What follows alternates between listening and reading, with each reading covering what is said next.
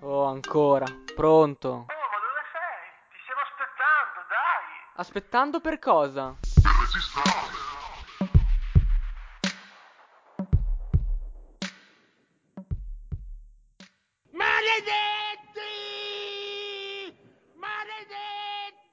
Eccoci qua, nono episodio di Yogurt scremato. Eh, ciao Sandro, Ciao Giova, tutto bene? bene dai te? Bene, dai, E chiediamo anche come sta il nostro nuovo ospite di oggi, è Noise. Ciao. Ciao ragazzi, ciao ragazzi, io tutto a posto, tutto a posto. Voi mi vedete in forma? Sì, dai, si tira avanti. Esatto. Eh, questo è un periodo un po' complicato per voi DJ con la pandemia, si fa fatica quindi a andare a ballare, quindi figuriamoci a suonare. Eh, come la stai vivendo te questa situazione? Guarda, è penso il periodo storico più difficile per tutto il mondo della musica. Eh, inizialmente l'ho vissuto un attimo chiudendomi in casa, proprio nel vero senso della parola, smettendo quasi anche di fare musica, ho avuto un attimo un crollo, poi dopo, come molti miei colleghi, fortunatamente sono riuscito a trovare chiama la forza interiore per eh, tornare a dire, vabbè, io ci provo lo stesso, visto che faccio solo questo come appunto lavoro, eh, ho iniziato a prenderla nel, nel miglior modo possibile, chiudendomi quindi in studio invece che in camera a letto, producendo musica, musica, musica l'unico modo, l'unico sfogo possibile, appunto, soprattutto per, per il periodo storico dell'anno scorso, dato il lockdown molto stretto. La prima cosa che ti vorrei chiedere è come ti sei approcciato al mondo del DJ e come mai hai voluto fare il DJ come lavoro? Allora, io è iniziato tutta una decina di anni fa, avevo 12-13 anni all'epoca, sono sempre stato un ragazzino un po' emarginato, un po' preso in giro, bullizzato anche un po', un po' per il cognome, un po' per l'aspetto fisico. Una, sera sono andato a una festa di compleanno di un mio amico, ho visto questo DJ qua, ho visto che tutti quanti erano intorno a lui, mi piaceva quello che faceva e mi piaceva anche che la gente stava lì proprio ad ascoltarlo, allora ho detto, guarda, ci provo anch'io, alla sera stessa sono tornato a casa, mi sono scaricato il mio programma appunto uh, sul computer Virtual DJ e dopo, dopo qualche anno, dopo un paio d'anni, ho iniziato anche a produrre le mie prime cosine e poi piano piano è una cosa che si è evoluta. Ho detto voglio provare a fare questo come lavoro. E un, un bel giorno mi hanno offerto un contratto a tempo indeterminato in un posto eh, in cui eh, appunto sono andato a lavorare perché avevo studiato per far quello, per il grafico.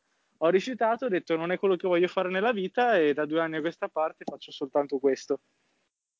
E la tua fonte di ispirazione? Cioè anche qualche DJ o anche alt- qualcosa che non sia, ecco, un DJ, non so, un cantante. musica, Sì, ecco, insomma. esatto. Guarda, guardate ragazzi, allora, fonte di ispirazione a livello di live, Rudy, Rudy J, appunto un DJ di Bologna, è miei massimi, ehm, appunto, font- una delle mie massime fonti di ispirazione a livello di live, anche perché da ormai anni che, che lo seguo, che gli chiedo consigli, che mi aiuta. Fortunatamente, en- essendo parte anche della musica non si ferma da un anno a questa parte, ormai lui è proprio, ci siamo entrati praticamente in amicizia, quindi lui lo stimo molto, lo prendo molto come esempio a livello di persona, anche perché anche lui si è fatto da zero, iniziando a suonare prima come resident e poi girando. Invece a livello di produzioni, persona, eccetera, al di fuori anche dal mondo del DJing, sicuramente Ed Sheeran, anche lui partito dalla strada, quasi come Baskers, e adesso riempie gli stadi e le arene. Eh, hai mai fatto un viaggio in America? Sì, ci sono stato nel 2016, sono stato due settimane in America, dovevo andarci anche nel 2000 e, che anno era? 2019 per un mese a Los Angeles, però poi dopo cinque giorni prima della partenza Airbnb mi ha cancellato la prenotazione, per fortuna perché è stato anche grazie a quello che ho detto provo con la musica e basta. Eh, Ecco, quale, quale sarebbe la nazione che ha più forte con eh, i DJ? Oddio, ti dico, eh, la nazione nazione, secondo me, per anche il mio genere di musica, l'Olanda. Ehm, la parte invece a livello mondiale, l'Asia, ma non tanto per i DJ asiatici quanto per i DJ europei. I DJ europei in generale suonano quasi più spesso in Asia che in Europa.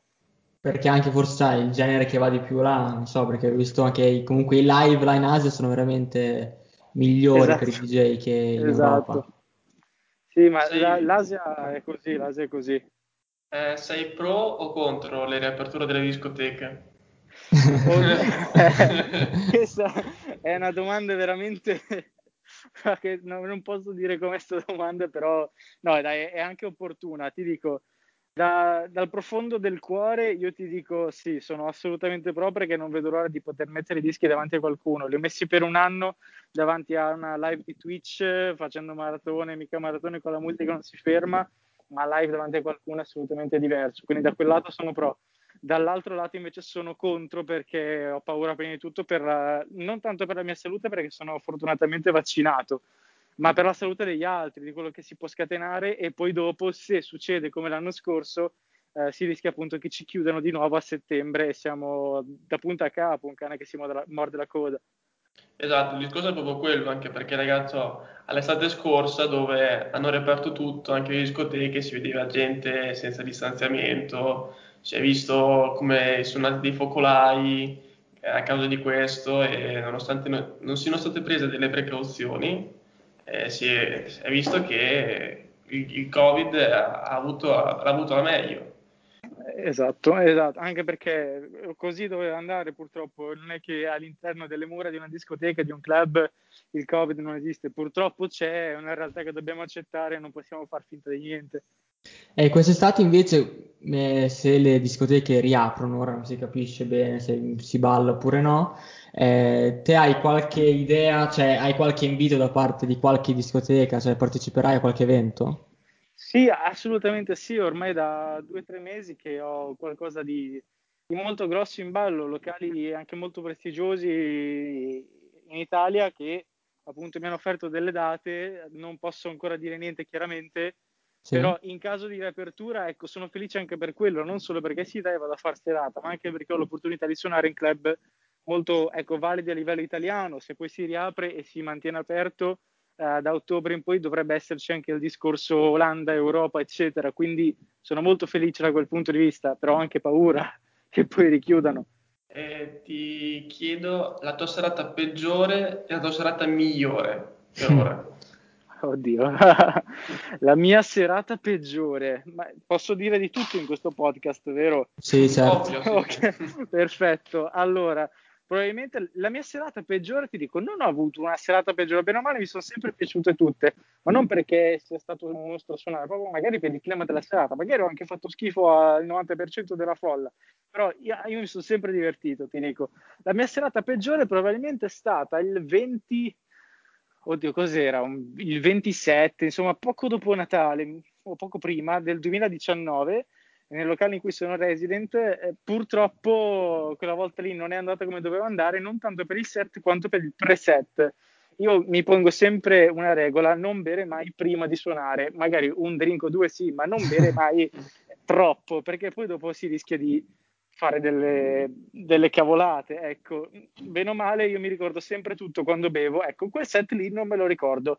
L'ho guardato il giorno dopo dalle storie, mi sono trovato a luna di notte che stavo pestando con dell'Arstyle a 160 bpm, la gente saltava, il problema è che poi il gestore del locale mi ha detto ma sembravi un giostraio e hai picchiato come un macaco, quindi forse quella forse infatti da lì eh, mai più bere così tanto prima delle serate. La migliore, ti dico, son... no dai, il primo festival grosso cui ho suonato, l'Holidance Festival nel 2018, no 2019, sì, è, è, stato il primo festival eh, con più di 2.000-3.000 persone, eravamo in 5.000 e ti dico sinceramente quella forse un po' per le emozioni, sai, suonare eh, un set fatto da metà di canzoni tue, forse è stato quello, sì, ti dirò sì.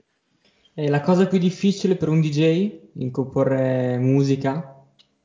Oddio, per un DJ eh, abbinato al fatto di comporre musica, sicuramente fare delle tracce che eh, appunto la, la, la gente balli fare delle tracce ballabili per il pubblico non tanto in sé per sé, comunque sia basta mettere comunque sia i soliti elementi per far ballare le persone, eh, quindi cassa dritta magari se uno suona cassa dritta, un bel basso, una bella voce eccetera. Il problema è tenere le persone lì con una tua produzione quando magari uno non è ancora uscita, due sei uscita, magari non sei ancora uh, quello che fa la hit, allora la conoscono tutti.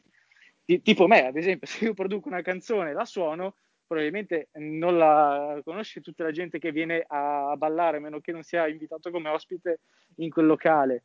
Eh, ergo bisogna cercare di fare una produzione intelligente, studiata, in modo che funzioni e tenga la pista. Ecco, sicuramente tenere la pista con le proprie produzioni penso che sia la cosa più difficile. Ti faccio una domanda abbastanza spigolosa, diciamo così. L'aspetto lucrativo. Quanto, è Oh, stato, quanto guadagnavi all'inizio e quanto guadagni adesso? Oddio. Se si può dire, ovviamente, se si può dire, sei sempre libero di dire oppure no. No, beh, ah, tranquillissimo. Allora, all'inizio penso di aver iniziato come tutti quanti con le feste di compleanno a gratis. gratis Vabbè, certo. con eh, un- ehm, iniziato magari con eh, sai, cinquantino, 20 euro così, ma alla fine quando hai 14 anni, magari i 50 euro da 14 anni che non lavori, soprattutto ti dico 50 euro 10 anni fa erano diversi da 50 euro adesso che non so, che vedi i ragazzini che fanno il reseller di scarpe e si fanno 2000 euro al mese con queste scarpe, cosa che io a 14 anni vestivo probabilmente le, le scarpe con lo strappo della, della bata, non lo so neanch'io, ti, ti Sì. giuro, e, e- erano, erano cose molto diverse, quindi ho iniziato con il cinquantino, adesso non mi piace molto parlare di soldi, di quanto prendo adesso, diciamo che, che prendo bene, ecco, se riaprissero i locali, eh, anche lì con eh, un paio, due, tre date al mese, riuscirei a, a, insomma, a portarmi a casa, non dico lo stipendio normale, però ci, ci- ci sia, a vivere bene, ecco, a vivere bene. Mhm. Eh, qual è il genere preferito di un DJ?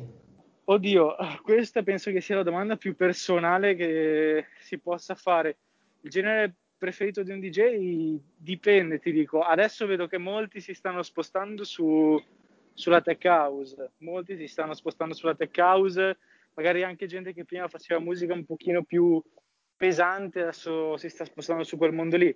Cosa sta andando molto invece la, la cosiddetta slap house, che sono tutti quei remake di canzoni anni 90 fatti col solito basso, con la solita cassa, quelle cose così. Quando hai detto alla tua famiglia, voglio diventare DJ, come l'hanno presa? No, ti dico, l'hanno, l'hanno presa bene, l'hanno presa bene.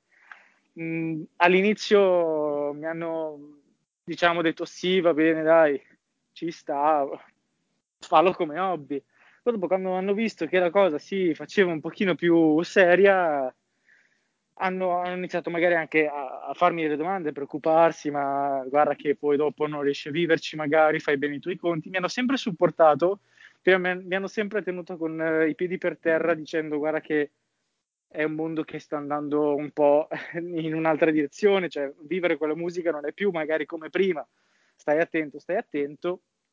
E mi ricordo ancora una frase di mia madre quando proprio mi licenziai dal lavoro, mi disse tieniti sempre un piano B perché non si sa mai cosa può succedere. Le mie parole furono mamma stai tranquilla, non è che scoppia la terza guerra mondiale. Tre mesi dopo è arrivata una pandemia globale, quindi da quel momento in poi ho detto ok, devo imparare a stare zitto. Però ecco, questo comunque mi ha sempre supportato molto i miei. Eh, secondo me avere sempre un piano B vuol dire che sei già pronto al fallimento. Quindi è meglio puntare al piano A e se andrà male hai altre lettere nell'alfabeto, quindi sempre dare il 100%. Assolutamente d'accordo, assolutamente d'accordo. Anche perché Eh. sennò non, non starei più facendo musica adesso durante una pandemia, quindi pienamente d'accordo. Eh, preferisci l'analogico o il digitale?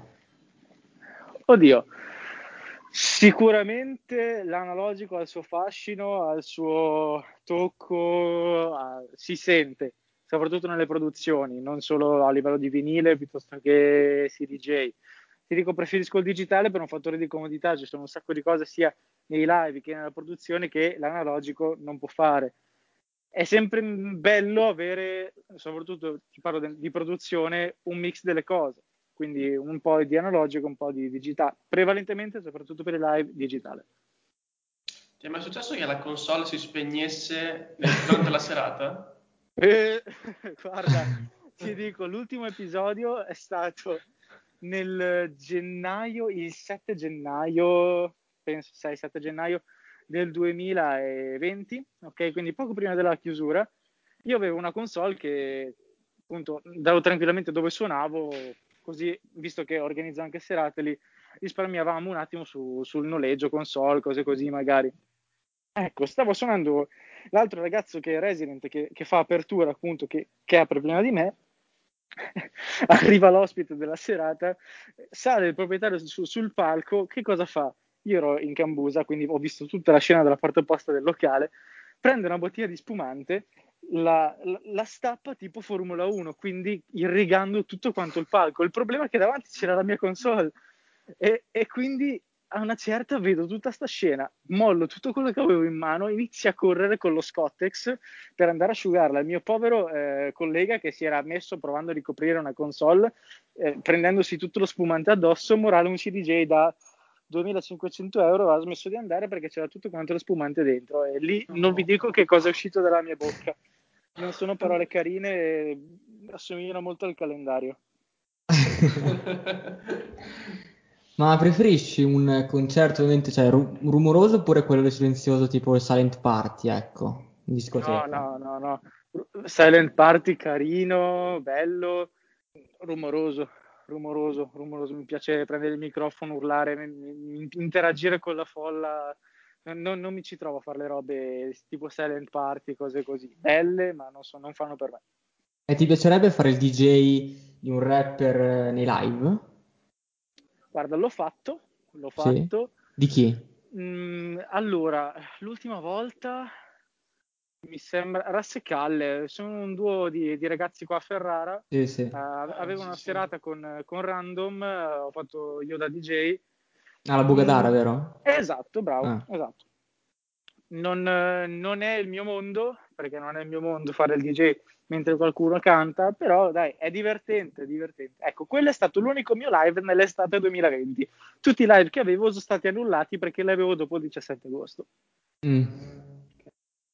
Ma anche um, avendo fatto i soldi comunque la console e tutto, cioè è molto costoso comunque iniziare da DJ. Cioè, un DJ, un aspirante DJ, quanti soldi deve spendere minimo per avere delle, delle console? Non dico buone, ma almeno sì, che abbia i risultati esatto. quando fai.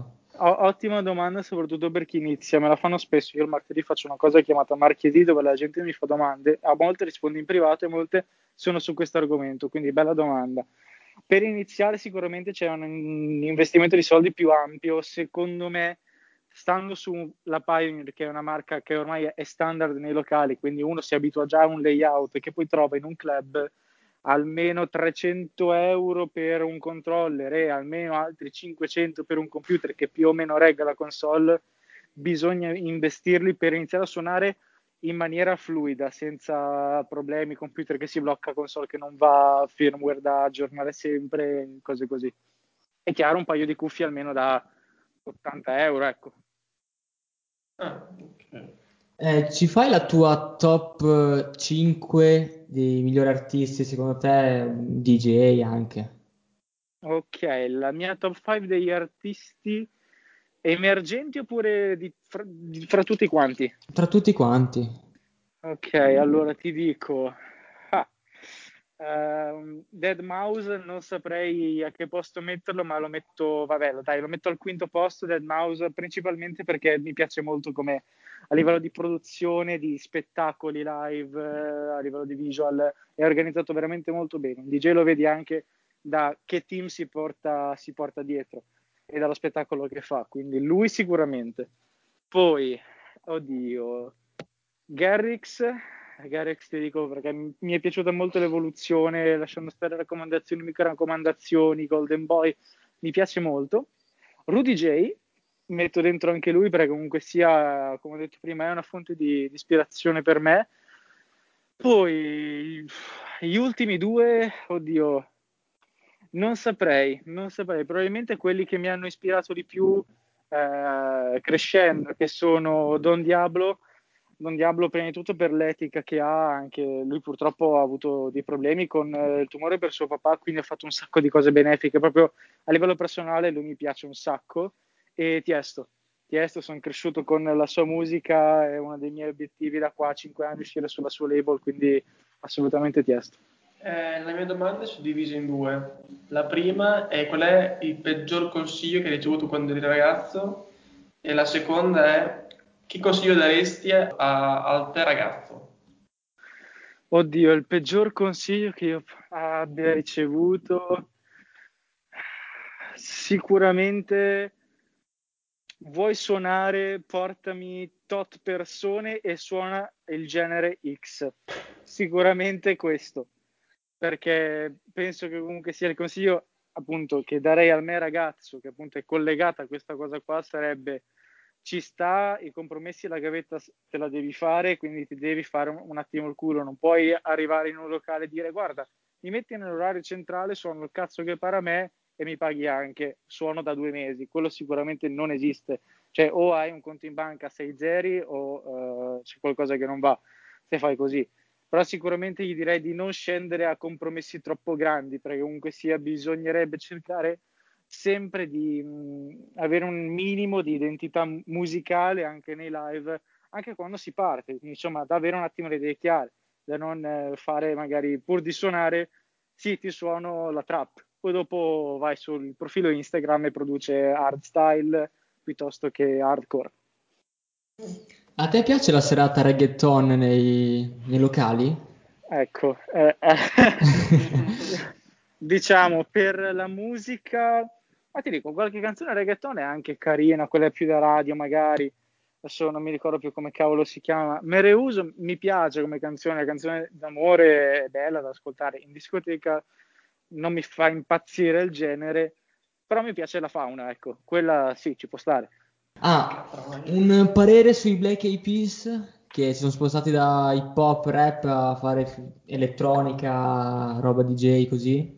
Ecco, i Black Eyed Peas per me sono morti cinque anni fa e adesso ci sono la brutta copia dei Black Eyed Peas, eh, appunto, che, che cantano, fanno canzoni molto commerciali. Erano commerciali anche all'epoca, ma erano un qualcosa di più innovativo, portavano l'elettronica nel pop in un modo che a, a quei tempi appunto era in crescita, era in nascere, facevano qualcosa di veramente innovativo, tant'è che ancora oggi, magari dieci anni dopo, le, le canzoni vengono ancora suonate, magari i remix, però vengono ancora suonate ed è bello che le conoscano anche le generazioni, la famosa generazione Z conosca eh, tutte, insomma, le canzoni più famose dei, dei Black Eyed Peas. Quindi vecchi Black Eyed Peas meglio dei nuovi Black Eyed Peas. Eh, mi è venuta in mente adesso una domanda. Il tuo mixaggio pre- che è riuscito bene e quello è riuscito male? Oddio, il mio mixaggio, od- quindi ti dico, mix venuto meglio in live di una canzone oppure in un set intero? Eh, in un set intero.